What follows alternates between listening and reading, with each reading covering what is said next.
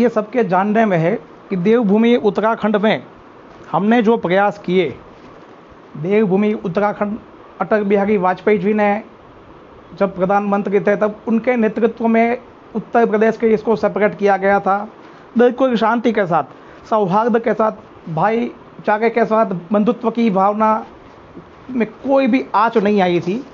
और देवभूमि हमारी हिंदू सनातन संस्कृति की परम आस्था, सर्वोच्च आस्था का स्थान है, प्रदेश है।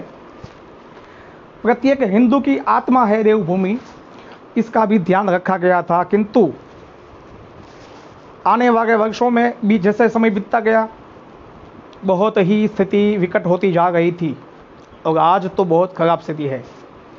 मैं पिछले बारह तेरह वर्षों से 2009 से मैं कंसिस्टेंसी के साथ देवभूमि उत्तराखंड में जिस प्रकार से मुस्लिम धर्मांतरण का प्रमाण बढ़ा है। सभी क्षेत्र में, देवभूमि के सभी क्षेत्रों में इस वक्त सामाजिक, सांस्कृतिक, धार्मिक, आध्यात्मिक और व्यापारिक आर्थिक दृष्टिकोण से वहाँ के जो मूल प्रजाति है, देवभूमिवासी है, उन पे बहुत बड़ा कुठागा घात हो रहा है। वो नहीं समझ पाए, नहीं समझ पा गए हैं। ये अभ्यास हो, किंतु मैं स्पष्ट देखा हूँ कि उनको भ्रष्ट कर दिया गया है। देवभूमि, हम जब हमारे ऋषि मुनियों की बातें सुनते हैं, हम हमारे शास्त्र को पढ़ते हैं, और हमारे मन मस्तिष्क में जो दृश्य खड़ा होता था, रामायण सीरियल ने, महाभारत सीरियल ने, रामानंद सागर जी की, कृष्ण सीरियल ने, इन सभी धारावाहिकों ने, जंगल में तपस्या तपस्या कैसे करते थे, हमारे साधु जीवन कैसा होता था? इनकी एक कल्पना हमारे समक्ष प्रस्तुत हुई थी। और देवभूमि में जाते हैं, जब उत्तराखंड में हम जाते हैं, गंगा स्नान करने के लिए चार धाम के दर्शन के लिए, तब वो प्रत्यक्ष रूप से हमें दर्शन होते थे। और विश्व भर में कहीं भी बैठा हुआ ऐसा एक भी सनातनी नहीं होगा, जिसको जीवन में एक बार गंगा स्नान करने की इच्छा ना हो। किंतु दुर्देव से मैं 2009 से, तब गुजरात मुख्यमंत्री मोदी जी थे और देश में यूपीए टू मनमोहन सिंह प्रधानमंत्री थे, उनकी सरकार जा गई थी, चल रही थी। मैं 2009 से प्रति वर्ष साल में तीन तीन, चार चार बार और बहुत ही प्रॉपर तरीके से, बहुत ही हाई हाईएस्ट लेवल तक जाके मैं जो खतरे निर्माण हो रहे हैं देवभूमि में, जो स्थिति बिगड़ती जा रही है इसके विषय में मैं आवाज़ उठाता गया हूँ। कभी कभी मैंने अनुशासन भी भंग किया, तब भी मैंने मेरी इस आवाज़ उठाने में से मेरे धर्म की, मेरे राष्ट्र की चिंता की बात थी तो ये आवाज़ उठाने से मैं पीछे नहीं गया हूँ। जब हरिद्वार जैसे तीर्थ क्षेत्र में हरिद्वार प्रत्येक सनातनी की आस्था का केंद्र, इस हरिद्वार में चुनाव में समाजवादी पार्टी का नागायक व्यक्ति चुनाव जीत जाए। और वो भी विश्व हिंदू परिषद के साथ जुड़े हुए, वहाँ के सर एक बहुत बड़े नेता को परास्त कर दे। यह समझना पड़ेगा कितनी बड़ी संख्या में मुसलमानों की जनसंख्या वहाँ पे स्थानांतरित हो गई थी होगी। जब मैं मैंने मेरा ये अभ्यास, मेरे दृष्टि पड़ना शुरू हुआ, तब तो ये हरिद्वार तो हाथ से गया था। किंतु भाइयों, साधु संतों अब चिंता की बात यह है कि हरिद्वार से ऊपर ऋषिकेश ऋषिकेश भी डिस्टर्ब हो गया है, काफ़ी अंश पे हो गया है। किंतु अब तो ये पहाड़ों में जनसंख्या मुसलमानों की एक सिस्टम के साथ, बिल्कुल प्लानिंग के साथ इतनी आगे बढ़ गई है कि चारों धाम तक, बाबा केदारनाथ के चरणों तक नंदा को पसार करके श्री बद्री विशाख जी तक, ये यवनों की संख्या पहुँच गई है। और वे अपने स्वभाव को वहाँ प्रदर्शित कर रहे हैं बिना किसी सोच के, बिना किसी सौहार्द के भाव को समझने की भी वो परवाह नहीं कर रहे हैं। चार धाम यात्रा में क्या होता है? वहाँ की पहाड़ की हमारी प्रजा छः महीना, चार छः महीना काम करती है, जब प्रवासन चलता है तब, और उसमें से जो इनकम होती है, उसके बाद पूरे वर्ष का उनका जो तीन चार महीना, पाँच महीना ठंडी के कारण बैठना रहता है घर पे तो वो एक साल की कमाई, वो अर्थपार्जन उनका वहीं से होता है। इस उद्योग में घोड़े खच्चर का एक, मैं उदाहरण के नाते कहना चाहता हूँ कि घोड़े खच्चर का जैसे उद्योग है। अब बाबा अमरनाथ की जो यात्रा होती है, वहाँ पे संपूर्ण प्रभाव ज़्यादातर व्यवसायों में, इन घोड़े खच्चर के व्यवसायों में मुस्लिम समाज का संपूर्ण कब्जा है। ऐसे देवभूमि की चारों धाम यात्रा में वहाँ के स्वाभाविक, वहाँ भी पहाड़ी प्रजा है, हमारे हिंदू बंधु भगिनी पहाड़ी है गढ़वागी है सब। तो उनकी इस आमदनी में काट गगा दी। बड़ी संख्या में, बड़ी संख्या में केदारनाथ वहाँ पे ये कश्मीर से आए, यूपी से आए और अन्य कोनों से आए मुसलमानों ने सिर्फ़ मुसलमान कौम के लोगों ने ही घोड़े खच्चर के इस व्यवसाय पे अपना कब्जा जमाना प्रारंभ कर दिया है। अगर मैं क्या बताऊँ, भगवान के सर्वोच्च मंदिर के भीतर तक, गर्भगृह तक फैब्रिकेशन के कामों के लिए ये लोग जाते हैं। क्यों? ये हमारे हिंदू समाज का सबसे बड़ा दोष है। सर्वोच्च पदों पे अध्यात्म के सर्वोच्च पदों पे बैठे हुए लोगों ने समझना पड़ेगा, ये बहुत बड़ा अत्याचार कर गए हो आप। हमारी आस्था के साथ खिलवाड़ कर गए हैं आप। इसमें सरकार की भी, राजनीति की भी इतनी ही जिम्मेवारी है।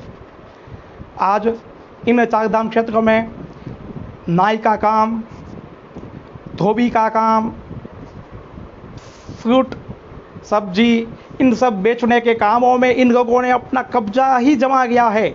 और दिन प्रतिदिन दिन प्रतिदिन इनकी संख्या बढ़ती जा रही है कंस्ट्रक्शन के काम में, फैब्रिकेशन के कार्यों में। और ये लोग कहते हैं, हमारे नमूने, हमारे नपुसंक हिंदू कहते हैं कि हिंदू काम नहीं करता तो क्या हो? तू हिंदू को काम देता नहीं है, इसलिए तू दो रुपये कम देना चाहता है। पर किसी को एक एक नथु गेगे को अपने घर में घुसा के फिर गौ जिहाद होती है, तब सर पे हाथ पछाड़ के रोता है। यह हिंदू का भी दायित्व तो बनता है।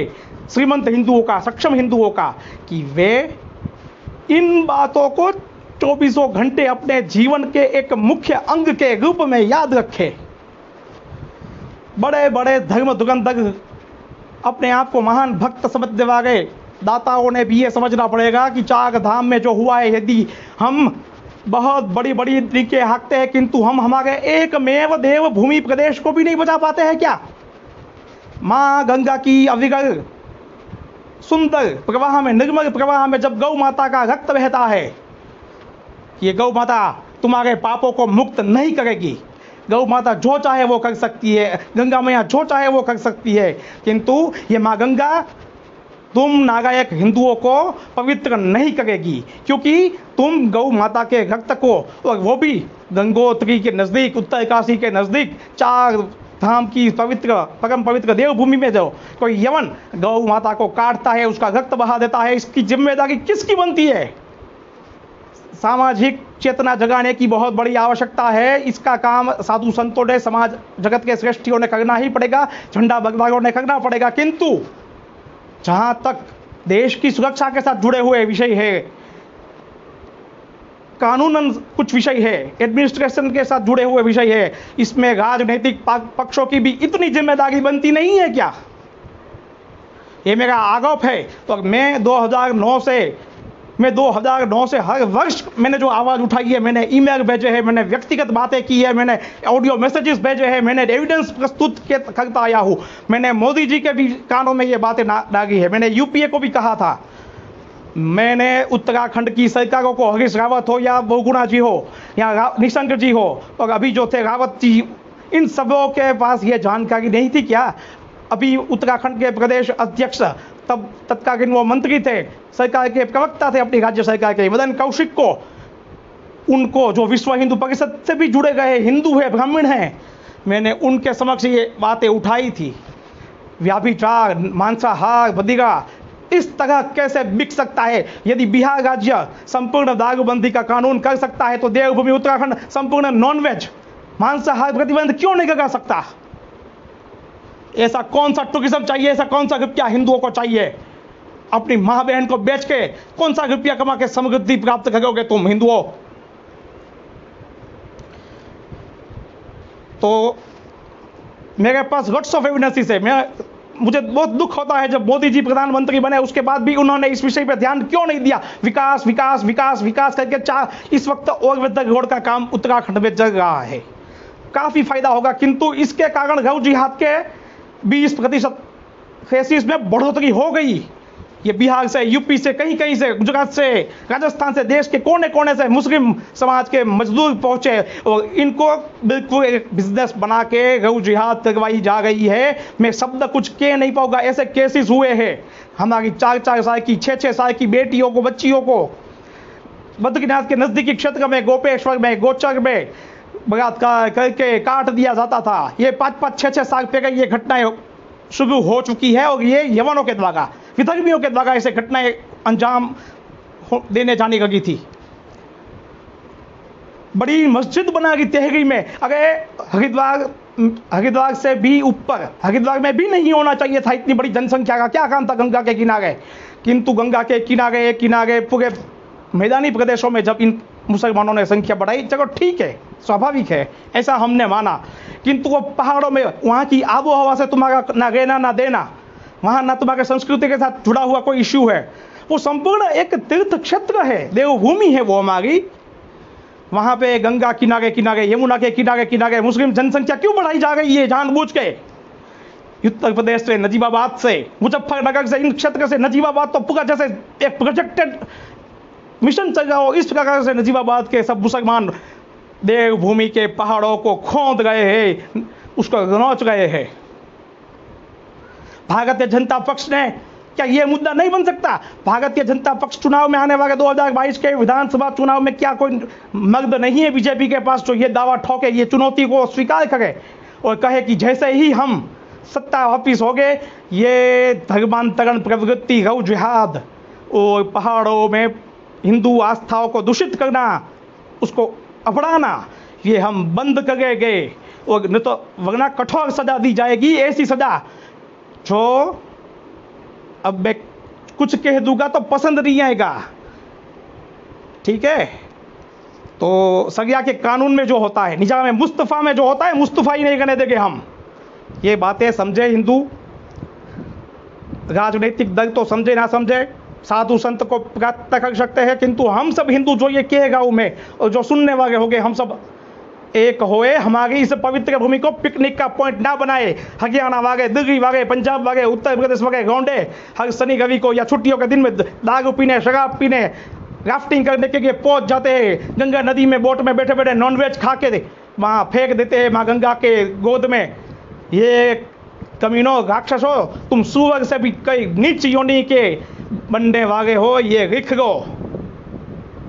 मैं तो कठोर कानून की मांग करता हूँ इसके ऊपर। कठोर कानून राजनीतिक शक्तियाँ करे, किंतु मैं देवभूमि वासी, हिंदू, बंधु, भगिनियों, बड़ों, बुज़ुर्गों, छोटों, सबसे कहना चाहता हूँ, ये आपका दायित्व बनता है। जितना व्याभिचार, भ्रष्टाचार, गंगा मैया के साथ, यमुना मैया के साथ, बाबा केदार की भूमि, बद्रीनाथ की भूमि के साथ जो छेड़छाड़ हो गई, ये धर्म अनु धर्म के विपरीत जो कार्य हो गए हैं। इसको रोकने का दायित्व तो सबसे बड़े एक एक देवभूमि वासी का है, वो प्राण दे दे, किंतु इस प्रकार का अत्याचार ना होने दे। जोशी मठ में बहुत बड़ी मस्जिद बनानी थी। जोशी मठ जोशी मठ से मुसलमान का क्या रहना देना है? ये प्रश्न, ये आवाज़ उठाता हूँ मैं देव भूमि में हिंदू हिंदू विचार वाली सरकार, हिंदू सम्मान को समझने वाली सरकार की शासन में आए, वगना हिंदू देवभूमि का डूब मगे। ये मेरा स्पष्ट संकेत है मेरा आह्वान है। हर हर महादेव, जय केदारनाथ, जय बद्र विशाल हर हर महादेव। जय हिंद।